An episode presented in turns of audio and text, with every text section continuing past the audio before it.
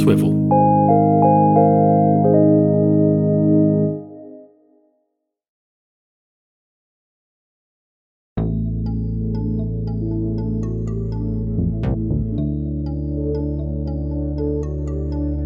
From Swivol Media and the Product Bus, this is The Bootstrap. I'm Scotty Allen. By some accounts, bootstrap startups, or startups that don't take external funding, account for up to 85% of the startup ecosystem. And yet, when it comes to startup news and resources, they can seem almost invisible. We aim to change that, and our goal is to make the Bootstrap your weekly source of startup news and discussion that goes beyond the latest fundraisers by taking a more analytical look at the world of startups and discussing practical, actionable strategies that any founder and startup can use to start or further their founder journey. This week, I'm joined by business innovation expert, founder, and author Gavin Reddrop to unpack what bootstrapping a startup really means and whether or not it's for you. But first, let's take a look at some things you should know. Here's the startup rundown for Thursday, the 12th of October. According to TechCrunch, bootstrapping is cool again. The proclamation was made in a recent article by Dominic-Madori Davis, and the reason why should come as no surprise. It's because the tanking economy is making venture capital funds more cautious. According to the article, the difficult climate has, quote, helped diminish the stigma of bootstrapping, and companies that were once considered to be lesser than their venture backed counterparts are no longer viewed as such, end quote. The article goes on to point out that bootstrapping doesn't have to be an all or nothing endeavor, but rather it's about thinking through the long term and being in control of the capital journey of your startup. Translation If there ever was any easy investment money, it's gone now and probably not coming back. A report in The Guardian from Hanish Shaharjani of the Fuller Project says that California may become the first U.S. state to require venture capital firms to disclose the race and gender of the founders of the companies they fund. A recent report from PitchBook shows that companies founded solely by women gathered just 2.1% of the total capital invested in venture backed startups in the US in 2023. That stat comes down to 0.85 of a percent for female founders of color. The legislation, which is strongly opposed by the business community, is currently awaiting California Governor Gavin Newsom's signature. Leading cap table provider Carta released its Q3 report of startup data based on the over 35,000 startups on its platform and when it comes to the number of startups shutting down in the current climate, the news is not good. The report shows that 212 startups on Carta shut down in Q3 due to bankruptcy or dissolution, which is up from 170 in Q2 and 161 in Q1. These numbers become even more worrying when you look back to Q1 2022, when the total number of shutdowns was 72. Of the 212 shutdowns in Q3, 101 had completed a priced fundraising round, which means that they had been through a valuation process.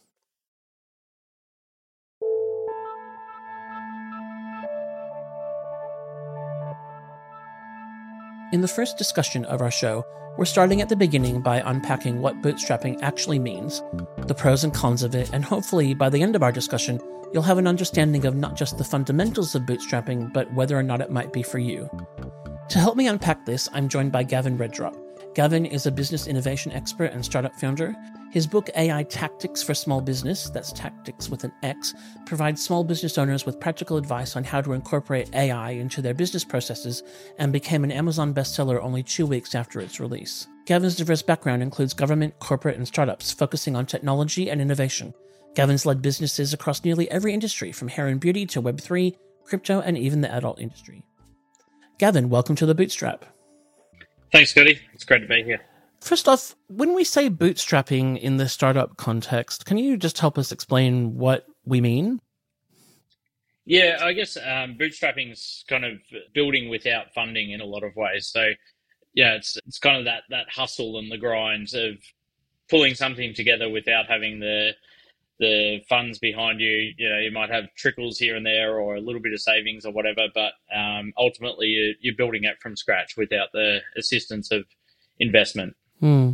I feel like it's something that people sometimes think is beyond them. You know, what what are some of the misconceptions that people might have about bootstrapping that we need to clarify?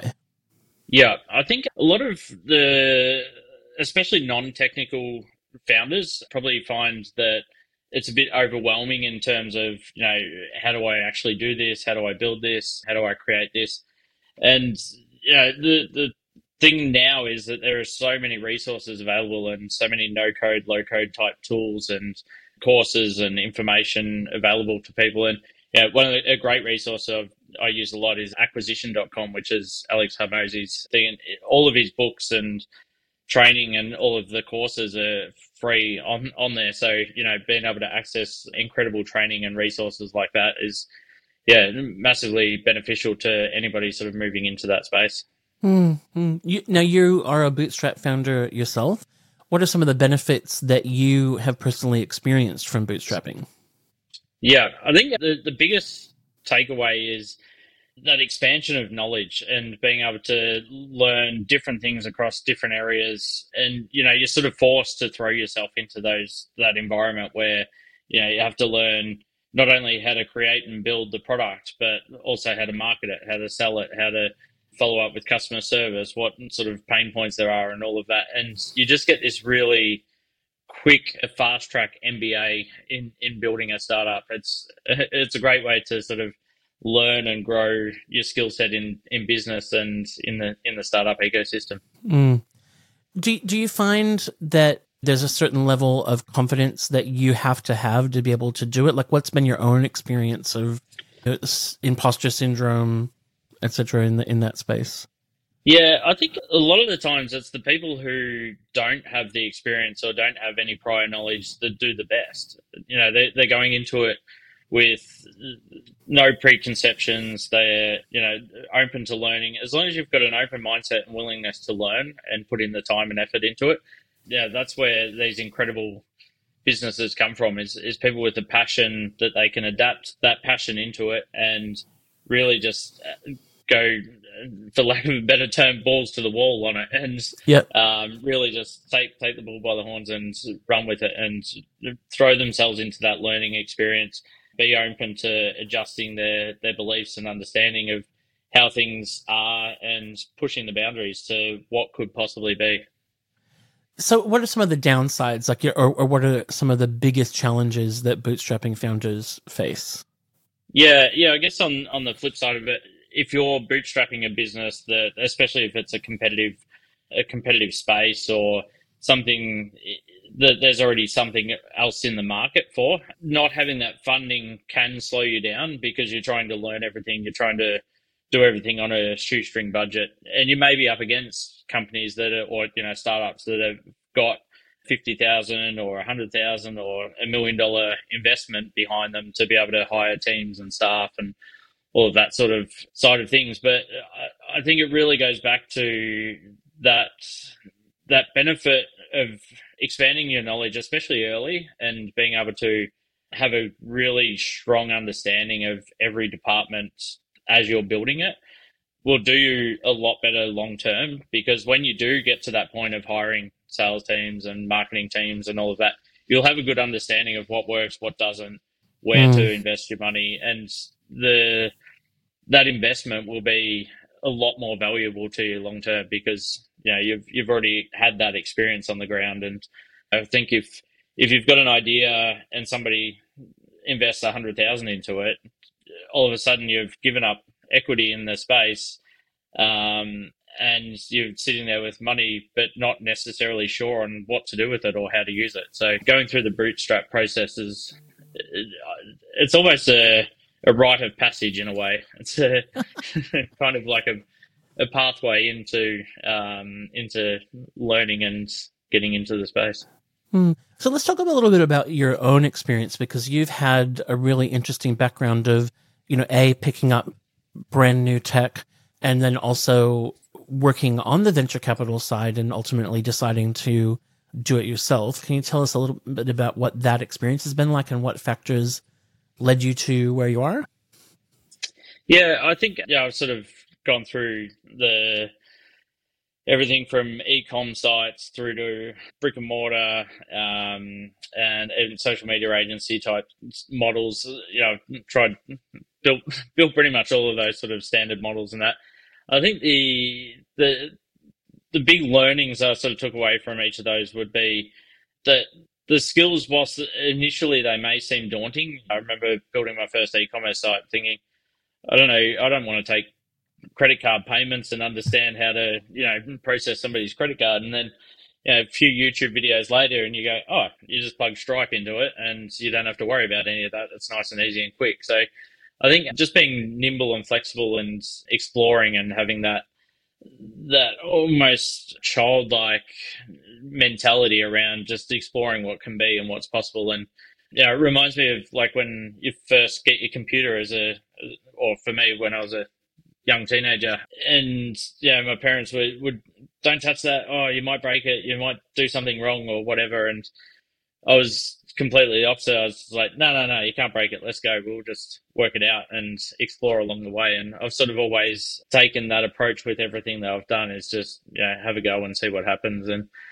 um, I think the only sort of downside to it is that, you know, doing these things as a solopreneur can be a little bit isolating and not having that uh, network and that sort of exposure that way. I know when I went through the Antler program, which is VC um, startup program, having other co-founders with like-minded mentalities and thought patterns and being able to bounce ideas off and all of that was massively beneficial. So that's probably a big benefit to being a part of these sort of communities and these VC led communities is being able to leverage that network of people and and meet new people that have yeah, not necessarily got the same idea, but are working on the same sort of problems as far as to use that earlier example. How do I take credit card payment? Oh, just plug in Stripe, easy. Okay, cool. And yeah, having those people that you can call upon and bounce off ideas from is yeah massively beneficial. I want to pick up on something that you mentioned there about not being able to break it because I think that is such an important mindset that you have to have approaching this. And I often talk about it as a tolerance of ambiguity. At some point, every good thing that we have, someone's had to take a risk. I often think about that when I'm like doing recipes and cooking is like someone was the first person to eat this and realize, oh, you don't die when you eat this. or, you know, put yeah. these, you know, put these things together and they taste good. And rest in peace to all the people who learned you shouldn't do that the hard way. But that there is a fear I think that some people have with technology, with understanding technology of like, oh, I don't get it. I'm not an expert.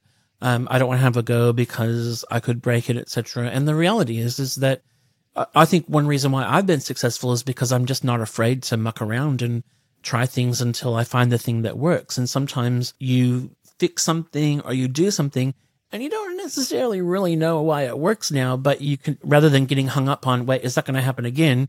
like, well, I don't know. It's working now. Let's get going. So yeah. I do think that that's a really important characteristic for particularly a bootstrapping founder. Yeah, absolutely. Not uh, the the generally or generally speaking, um, customers, especially of an early startup, are very forgiving. They're they're supportive. They want to help you grow. They, you know, they're okay with the error here or there, and they're okay with a couple of you know fulfillment issues not being sorted out or those kind of things. As long as you're quick to react and um, and fix the problem, I say you know everybody. There's always going to be a problem come up in in business, whether you've been in it for six months or sixty years. It's there's always going to be problems. It's how you deal with those and how you fix those that that matters to the customer. And I think if you've got that mindset to explore and try new things and yeah, have a crack at it, then you're also going to have the mindset of okay, problems are going to come up.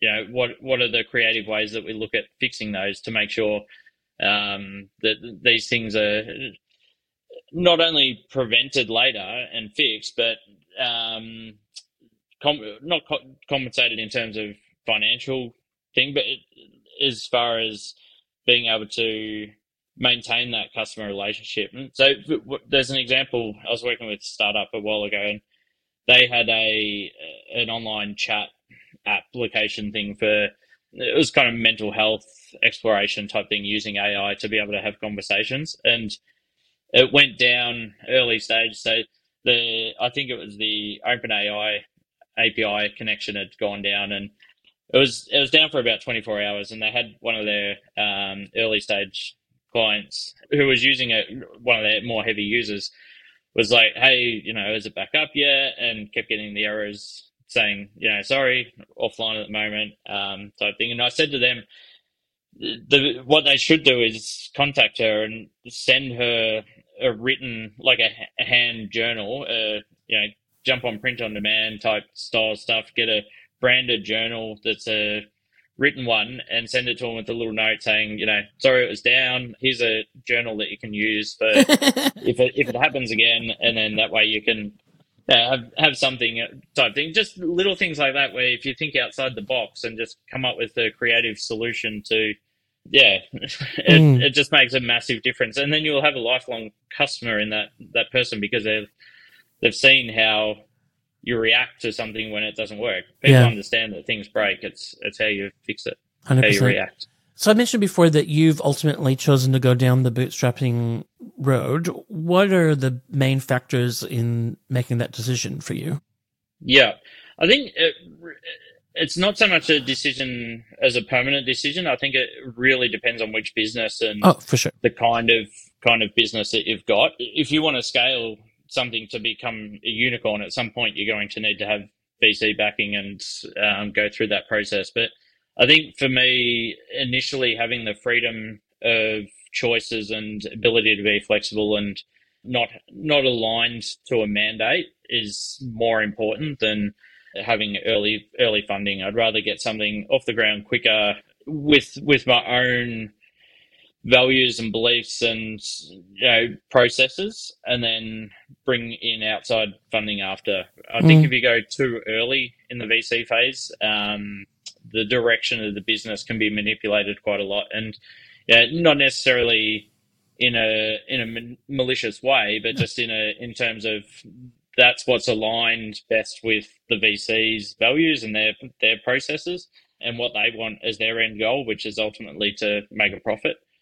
And you know, if you've got a business that's not aligned with with their mandate, having that freedom and flexibility to make your own decisions is more important, especially in the early stage. So, mm. yeah, that's sort of probably the large factor of why I prefer doing the bootstrapping side I, of think, things often people don't realize how much control you lose of your runway as well, because obviously when you have an investor, they are at some point looking for a return and yeah. they are going to be motivated to push you to that point, which means that some of your ability to pivot, to learn, to make mistakes, etc., is taken away, or the, the tolerance for that becomes less. And so you know, yeah. I, we often work at the product bus. We often work with people who have been working on something for a while and it may have stalled for whatever reason and they're not quite sure and that's where we come in to help. And often the the time frame is a stressor to them. Uh, but the beauty is that if it took you 2 years longer than you thought to get this to market but you own it all and you're still financially okay because you haven't actually splashed out lots of cash on it then that's time that you've had to actually really find your market positioning, do your learning, come out with a more refined first version. And that's something I think that is advice that founders often don't get in the incubator, accelerator, VC space because that model is more let's splash some cash at it to do our learning. If we burn a bit at the beginning, that's okay. It's it's a really different model that people I think, don't understand how viable an option it is for some things. What are some of the factors that are going to determine for a founder whether bootstrapping is going to work for them or, or not?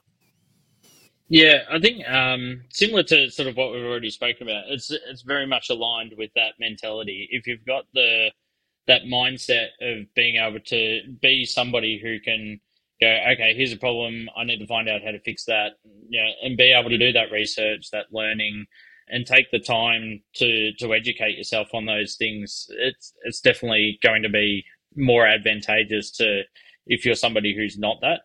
Um, having said that, VCs often look for founder who or founders um, who do have that grit and hustle and ability. So it's you know you kind of need that in both aspects. Mm. I think one of the other sort of factors that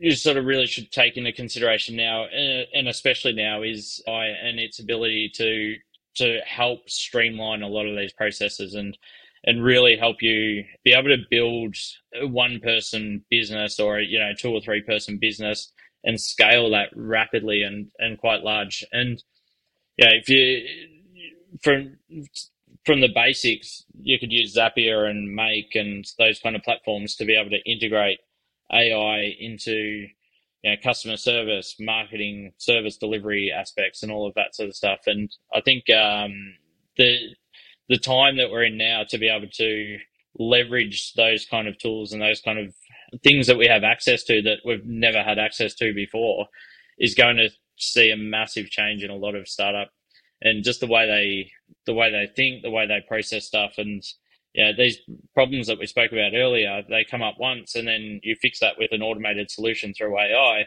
All of a sudden, you can not only fix it, but 10x the the value return on the other side, and mm. especially in that customer service space. And mm. recently, I was at the at an event that Sam Altman spoke at, and if you don't know, he's the CEO of OpenAI, so probably soon to be one of the one of the biggest names in the in the world. The guys behind ChatGPT. So he he actually said during during the event that um, him and his mates have got a, a bit of a bet on at the moment to see when the first solopreneur company will hit a billion dollar valuation. So mm. yeah, when when the first one person company becomes worth a billion dollars, and I, I took that as a challenging a challenge yeah. type, type thing. So yeah, that's sort of uh, in the back of my mind now. If everything I do is like okay, mm. can I do this by myself instead yeah. and use AI and not yeah. outsource? I think I was at the same things. event, and yeah. the, the the challenge out of that is it is something that a founder certainly has to get their head around in a in in a, a fairly urgent way because of the increasing demand for that type of technology. But B, as you said, for just streamlining ways of working and working out. I, I was chatting to a client earlier today about a potential development need, and I was really like, look, I think before we think about spending money on that, we need to work out what we can solve ourselves here using tools available like AI. Yeah. You know, I have, we have a great team of, of consultants that are working on building the product bus, but in my chat GPT, I have a couple of tailored consultants that, that are trained and know specific things to help me with tasks when I yeah. one of them's called Penny the product bus conductor. it's like I want you to be the expert in all things so that you know when I'm landing I'm not just talking to a random you know chat window. I'm talking to an AI that actually can speak the language of the business, etc. And that doesn't it doesn't replace humans. What it does do is allow me to just iterate faster and be much more productive in ways yeah. that you know we we're it's not something that's we should be fighting. We should be embracing. Yeah, I, yeah, hundred percent agree. I think those who embrace it will will do well, and those who don't will definitely struggle going forward. Um, yeah, it's funny that you mentioned about having having these agents type thing that you know your your penny penny agent that sort of stuff.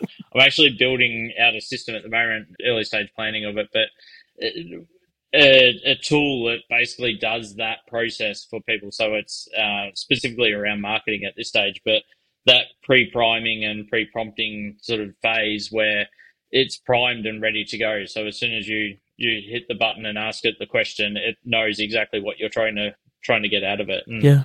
I think having that those kind of tools is going to streamline a lot of a lot of things and um, massively in the customer service space, but yeah, also in the marketing and sales sort of side of things. And hundred percent, there's some we, really cool tools coming out. We definitely we should do another chat about that. Yeah, I was going to say we uh, definitely need yeah. to have you back to just talk all things AI. So when back to bootstrapping, what might be some red flags that it's not going to be the right fit for you or for your startup? Yeah, I think um, yeah, it, again, it sort of comes down to that vision of what you want from your business and you know, what you're building in your startup. So, if you if you want to build uh, a business or a startup that generates 250 grand or 500 grand a year and you're just happy to cruise along, you really love what you're doing, and that's all you want to do, um, then go bootstrap. Just, you know, build it yourself, enjoy having that profit and the freedom and the ability to test and adjust and do what you want. But if you've got your heart set on building a unicorn and you want to build a billion dollar business, then you know you really need to have that pathway into VC. And I think if you've not experienced that, then doing a, a you know a Startmate or an Antler or something like that is a great way to sort of get exposure into that space and have an understanding of how the VC world works. And then you, you can decide ultimately. You can mm. you can make that decision. I think another sort of red flag would be what your relationship with your co-founder is like. If you're if you've got a really really strong relationship with your co-founder, you've got expectations set in place, you both work really really well together, and you know exactly that you're both on the same path, and you want to try and get to the exact same vision and goal. Um, bootstrapping can can work really well, but if you're slightly misaligned on goals and plans mm. and all of mm. that sort of stuff, then mm. having that third party VC as a almost a moderator in that those conversations can really help just align the the direction and the vision of the of the business and yeah again it really comes back to what you want if you want to you, your own business that you control and you feel comfortable with and you're happy with and you can live off quite comfortably from versus chasing the the big dream of having a, a massive massive company. And I will sort of also add to that that yeah, a lot of these companies that VCs invest in, it's you know like one in ten or one in twenty that actually get to those sort of high valuation levels. Most sort of sit at the low to mid range valuation. So it's not necessarily a guaranteed path to to that sort of process, but yeah, it can definitely help having having the funding along the way. Mm, I think aligning your life goals to it, as you said, is really important, and that's one of the first questions that I ask founders: is what do you want out of this? Mm. Because people, some people are incredibly passionate about their idea, and what they really want is to see it come to life and add the value that they believe that it can add, and make a living off of it. And in that instance, I would always say start off bootstrapping, build this to the point where it really is the thing that you believe that it can be, and yep. then see if investment can help you scale that. I've been in startups pre and post investment, and the the change that happens in an organization when that point happens is marked. It's really significant. And I think if you haven't experienced it, you don't kind of understand you know, you get a lot of great things out of it, but it also, you know, inherently changes the culture, changes the, you know, the focus, etc. And like I said before, your ability to, and yeah. maybe move at a slightly slower pace. So if you think about people that think, are sorry, oh. just just on that, uh, the other important thing is that you can go bootstrapping to VC, but typically you can't go VC back to bootstrapping. No. So, you know, starting with bootstrapping is always a, a great way to do it because at least that way you're building it, and and then you can decide later down the track if you get six months down and you go, okay, actually we've got something here and it's needs to scale and we need cash in the bank. Hundred percent. Then you know you can bring in a VC, but yep. if you accept a hundred grand day one and you want to go back to bootstrapping, you've got to work out terms to be able to get that money back to them. So exactly, yeah, yeah. if you've already spent it, it makes it a bit harder. So That's right. I mean, and there are times where start, start yeah, with the bootstrapping. Th- there are times where that ultimately you're going to need an investor. I've got a someone I'm mentoring at the moment who has a a hardware idea, and yeah. it is something that obviously is not going to be made without investment but the work that we're doing right now is very low cost validation of is this something that's actually worth making? Because even making a prototype will be expensive. And so if we can prove the, the business case for it before we make a thing, uh, then there's a stronger argument for the funds that are going to be needed for capital, you know, whether that's, it's probably not VC, it's probably, you know, private investment in the, in this case. But Yeah. there's a, if you can if you've done the work to show people that either a you've already made money, which if it's a software product, particularly if it's you know something marketplace, etc. Really, you've got to already be making money and demonstrate how someone can get a return on their investment from putting you know, helping you scale. They're not going to give you money for your first hundred grand to make your first dollar, right? You can spend that time bootstrapping, doing your research, doing it very low cost, or if the more skills you have yourself and the more time you have to put into it for for nothing, to then make that case where you can actually then make a stronger case for more money or more investment because you can demonstrate how it's going to be spent and what the return on it is going to be. And I think that's the, the thing that sometimes I think it's kept a bit mystical for people because maybe VCs don't really want people to understand all of that, you know, or, or their own bargaining power in that sense.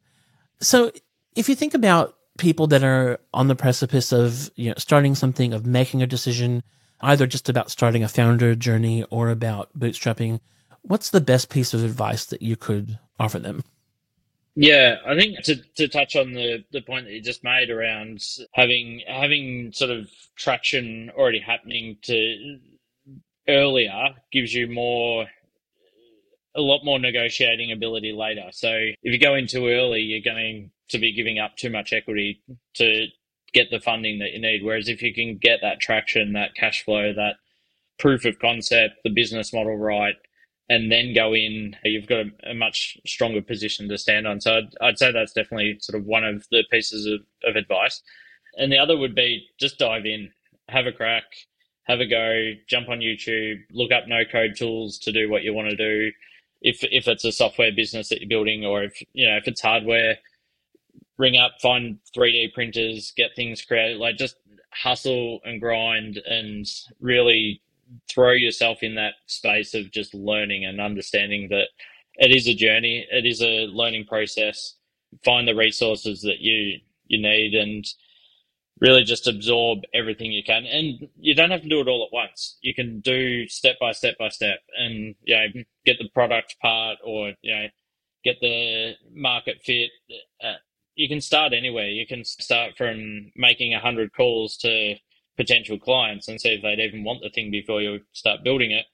Or, you know, you can start, if it's a SaaS thing and you think you can build it in a weekend, get the MVP going, jump on Bubble or Flutterflow or whatever, learn those programs, get it built quickly and get an MVP in market and push it out to, to test it and adjust it. And I don't think at no point should you build it all in silence and then not test and adjust along the way. It's kind of like yeah, if you're writing a book and you don't know you don't know what you want in chapter one, two, three, four, five to ten or whatever, you you don't write the entire book at once. You do one chapter at a time, and you you know you might put your contents together and your your plan, but then when you're building it, you're building piece by piece by piece, and and then you cross reference and get things working together and adjust and edit and all of that sort of stuff. And yeah, just call on other people that have done it before.